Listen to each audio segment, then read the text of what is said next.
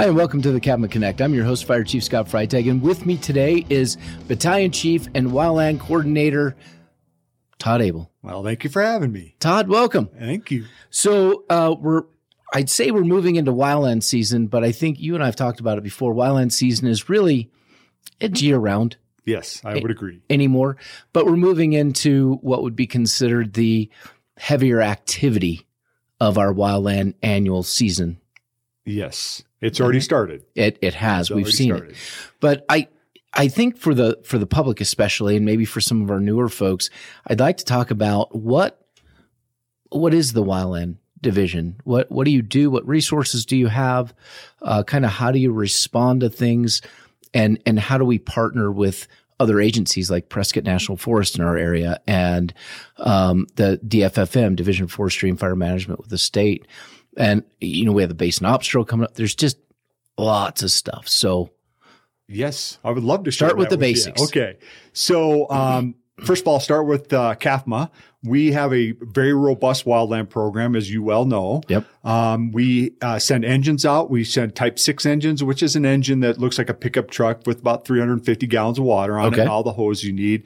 We also have Type Three engines, which is a little bit bigger engine. Um, it is uh, about 500 gallons of water with a bunch of extra equipment on it. Also, Right. we have water tenders. We have what we call our Type One engines, which are the big engines folks see running down the road Right. every day. Um, and we use them for wildland fire too. A Mm-hmm. lot of times we use those for structure protection. I'll get into that here in a little bit. okay. Um, but so that's the equipment you have. The personnel that we have are all trained. Um, every one of the firefighters with CAFMA are at least a firefighter type two, Okay. which is kind of that basic entry level, but there's, you know, a lot of training that goes with that, a lot of experience that you have to have to be that. And then you can progress through the ranks. So we do have employees here that um, are division supervisors, which is up there higher in the uh, command chain. Right. Um, Okay. I, m- myself, I'm a Type 1 operations section chief on one of the Type 1 teams here in the region, which is Arizona and New Mexico. Okay. Um, so we have people that have been doing it a long time that have those qualifications. So in that Southwest team one, number two. number two, team, Team, two. number two. Yep. Okay. Correct. So there's two Type 1 teams uh, in the region currently. That's um, being revamped Okay. uh, for next year, but that's a conversation for a later time. That, that'll take a little while. So, Right. but currently this year we'll have what we call Type 1 teams and Type 2 teams. Okay. And then the team that you're on isn't necessarily made up of all Arizona people. No, no, it's uh, actually from all over the country, but most of them are from either Arizona or New Mexico, and that's the region we work in. Okay. Um, and that team will travel all over the country in the summer, but uh, Right. we'll get into that a little bit more here, I'm sure. But um, yeah, so uh, it's a federal team, but it's an interagency team. So Okay. you have everything from local government, which that's what I am. I'm a local government person.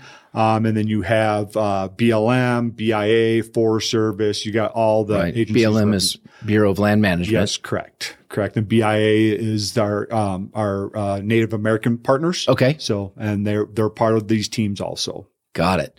So uh, when I was at the governor's briefing last week with uh, our national forest partners and our Bureau of Land Management partners and our, our DFFM partners here in the state, um, they talked about Arizona is typically the state that kicks off the wildland season, so to speak, where you have more resources that have to respond in. Basically, we're at a point where it's more resource intensive as the season progresses. And so, um, it's, it's the Southwest, I guess, New Mexico and Arizona It's- that, that typically kick that off. Mhm. Yeah, that is true. So just the way where we sit on the equator, the the dryness, the heat, it usually starts here. So we're usually Arizona, New Mexico, region three, um, usually kicks off the fire season. And currently we already have, that's already started. Uh, Right. Down on the southern border, uh, down in that area, they've had multiple fires, you know, two, three, 400 acre type fires down there. So the season's already started. So even with the moisture we've had, um, we, st- we're still going to have a fire season. for Right. sure. Well, and, and we saw that recently. We had a snowfall and then we had, as soon as the snow melted, we had two grass fires and then we had another snowfall. As soon as that melted, we had a couple of grass fires. And I know we were going to talk about this later, but I'd like to hit it now because you talked about the dryness. Um, and this year, it it's been fairly wet. We've had record snowfall in in the north and Flagstaff. We've had a lot of moisture and flooding here. Um, and yet we're still having fires. And so one of the questions the governor asked us was, do you think that people are going to be a little less mindful of being careful because of all the moisture we have, believing that um, because of the moisture, we're not going to have uh, that significant of a danger from wildfire? So my answer to that is I'll give you an example. So 2010, we had about the same amount of uh, rainfall moisture. And mm-hmm. when I say moisture, I mean snow and rainfall. Right. Um, and that year we had the Cave Creek complex that ran hundreds and hundreds of thousands of acres. Um, it started down kind of uh, closer to the Mesa area and ended okay. up uh, almost to Black Canyon City. Wow. Yeah. So it made a very significant run. Uh, it, the fire was zoned. And what that means, they brought in two type one teams to manage that fire because it was so large and so um, aggressive. Um, and also that same year, there was probably, I think, eight foot of snow on the peaks. Okay. And we had the Schultz fire on the peaks, which, you know, I think most of us were probably familiar with that. It pretty much wiped out the, the east side of the, the San Francisco peaks. So wow. my, yeah. So my point with that is, is that yes, there's a lot of moisture, but we still need people to be very, very careful. Right. Um, our human starts are what's happening now. There's no lightning going on. No. There's nothing like that. That's not going to happen until maybe June, maybe into July. Right. Um, with so, monsoons. Yep, exactly. So with the current situation, the fires we've already started are human mm-hmm. caused. So we need people to be very careful out there, even though we've had all this moisture. And you know, uh, coming from Missouri, um, I look at this and, and we've had some uh, grass fires, wildland fires out on Faneland, not far from the old Yavapai County uh, fairgrounds, mm-hmm. um, during a rainstorm because of a lightning strike. Correct. So just because it's raining doesn't mean things won't light on fire. Just because the ground's wet doesn't mean that the fine fuels aren't dry, the tall grasses. And with the moisture, we're seeing a bumper crop of fine fuels. Yes, uh, it, and that especially in our area, that's mm-hmm. our number one threat. That's our biggest fire right. carrier is that fine fuels. Right. Um, and there there are plenty this year with all the moisture we've got. There still could be a little bit of a green up coming, mm-hmm. which you know I'm hoping for. Give us a little bit of a break, but I'm right. not sure that that's going to happen. Even if that green up happens, still a lot of times that uh, fine fuel will be brown on top and green on the bottom, so it'll still carry fire. Right. So when I drove up uh, through Sunset Point, which is an area that catches on fire every single year, yep, um, and it, it was very green and lower grasses. But I know what's going to happen. Those grasses are going to grow through the spring, mm-hmm. and getting into June, they're going to be just dry. Yes. They're going to be brown. And when I look around my house and out back where I live out Coyote Springs, I see all of the dry fuels. And um, I just want to point out that being from St. Louis, when I first moved here, I couldn't tell you what a fine fuel was. uh, it, it's grass or whatever that stuff is that, you know, uh, you call grass, but it's not. Yeah, well, I'm from Missouri. I know what grass is. That's good. Well, well think about this. You've been uh, heavily educated in wildland fire since you've been here. Uh, you know, I have. And I mean, part of that's good because I'm getting the knowledge. I, I have a better understanding of things, but really my, my knowledge is very limited because as the fire chief, my job, if there's a fire in this area and you're on it as part of the type one team is to make sure that you have coffee, uh, that you're well fed. I appreciate that. Um, that I'm trying to keep politicians out of your command center really so you can do your job. you know, those types of things. I'm more of a support role, but you know, that brings me to the training side of it. And, and I'd like to go into some of the training, but I also want to point out because we've had some questions. Why do your crews go off district, so to speak, which means outside CAFMA's area, uh, other place in Arizona or other states, um, to help, to assist? Gotcha. So a good question. So the program was designed years and years mm-hmm. ago, even before I was hired here, and I've been here for 25, six years now. Um, the program was designed for us to go get the training we needed mm-hmm. and bring it back to here to serve our public. Um, it's been a very successful program. We talked earlier in the conversation about how we have folks that are division supervisors. Mm-hmm. We have folks that have uh, worked through the ranks um, and went out and got the knowledge and the skills right. uh, to bring back to the organization here. Where it's paid off tremendously is I know most folks have probably mm-hmm. heard we've had some large fires in the Prescott yes. area. Uh, Crooks fire last year. We've had the Doce fire. We've had the Yarnell fire. We've had the Goodwin fire. Mm-hmm. We've had a lot of fires recently in this area. And the interagency cooperation in what I call the Prescott Basin, which is Prescott, Prescott Valley, right. Mayer, Williamson Valley, you know, the Prescott Basin, um, is unbelievable. The, the we all know each other. Mm-hmm. We train together. We work together. And when I say all of us, I'm talking CAFMA, Prescott, all the local government, all the fire right. departments. Um, we're talking Department of Forestry and Fire Management, which is our state organization, right. and then obviously our uh, Forest Service partners. Um, we work well with them. Yeah. We've been doing this for a long time together which I think is a model that is carried across the, the United States. People call me all the time asking mm-hmm. how we got to where we got. Um, and I try to give them direction on to build something that we have here. Right. We can put a type one team together, which is the highest complexity team within folks in the Prescott Basin. Mm-hmm. That's how much we work together and we've trained and we have those qualifications. Well, and that that pays off for our residents. The yes. the ability to have the resources that we have in place today when something like the Goodwin fire kicks off or the Viewpoint fire, mm-hmm. for example, um, we had personnel fully trained at, at different division levels um, on scene immediately that set up a structured command, knew how to deploy resources, knew what resources to call. And I have to say that that's probably one of the smoothest uh, incidents I've seen run um, from start to finish because of those relationships that you've built. And and I would hazard a guess, just in looking around, talking to other fire chiefs, that the model that's been created in the Prescott Basin um, is one of the has the strongest relationship among the partners of anyone else in the Western United States. I would agree. And once again, remember, mm-hmm. I travel all over this country. I've fought in fire in mm-hmm. Florida mm-hmm. to state Alaska. of Washington, Alaska, Minnesota, all the Western states. Mm-hmm. And when I have these conversations with people, they're they're amazed. I mean, right. when I tell them we have four Service engines housed in our fire mm-hmm. stations, mm-hmm. they're they're impressed and they they want to figure out how to make that happen where right. they live. So well, and it, it, one of the the things that I find so great about the relationship is that um, even on structure fires during times where we, we have red flag warnings, so we have high winds, dry grasses, um, Prescott National Forest is listening to our frequencies. DFFM is listening to our frequencies. And I remember a fire out Coyote Springs. Winds were gusting up to 30, 40 miles an hour. So we, we had a structure fire. Uh, embers were blowing and next thing I know, along with the red trucks pulling up, here come the green trucks. Yep. The green trucks of Prescott National Forest. They heard the call and they're like, we're, we're going to come out and we're going to deal with the wildland urban interface issue so you can focus on structure. Where else in the country does that happen? Yeah.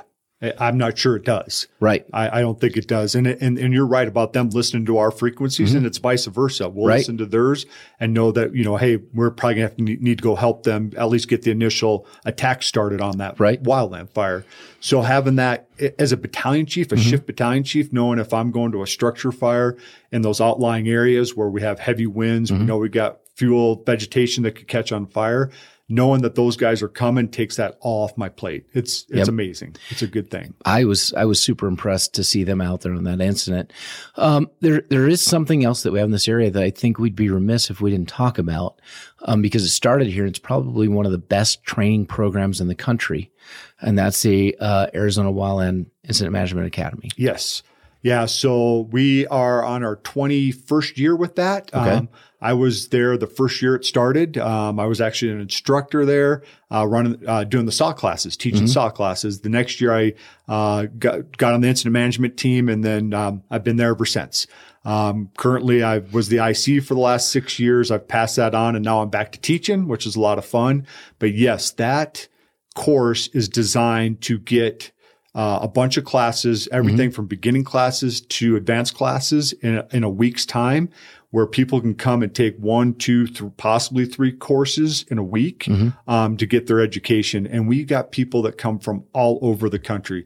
We actually have an instructor that comes from Australia every year to help teach. which is amazing. Yeah. And when I have the chance to stop by and kind of tour uh, each year, I missed this year, but um, each year I stop by and tour, and I, I see the map in the lobby at Embry Riddle Mm-hmm. because the it the program's grown from somebody's living room to Yep. Embry Riddle University working with us. Uh, and there's a map where you have where everybody's come from, right? Could be New York, could be Australia, and it's all marked up there. And it is so cool to see everyone come together because when we look at the the Western United States, you look at the wildfires in Australia, um, that sharing of information is vital. Oh yeah. And and in some cases, I think some of the sharing of information on the wildland side moves more quickly than it does on the structure side.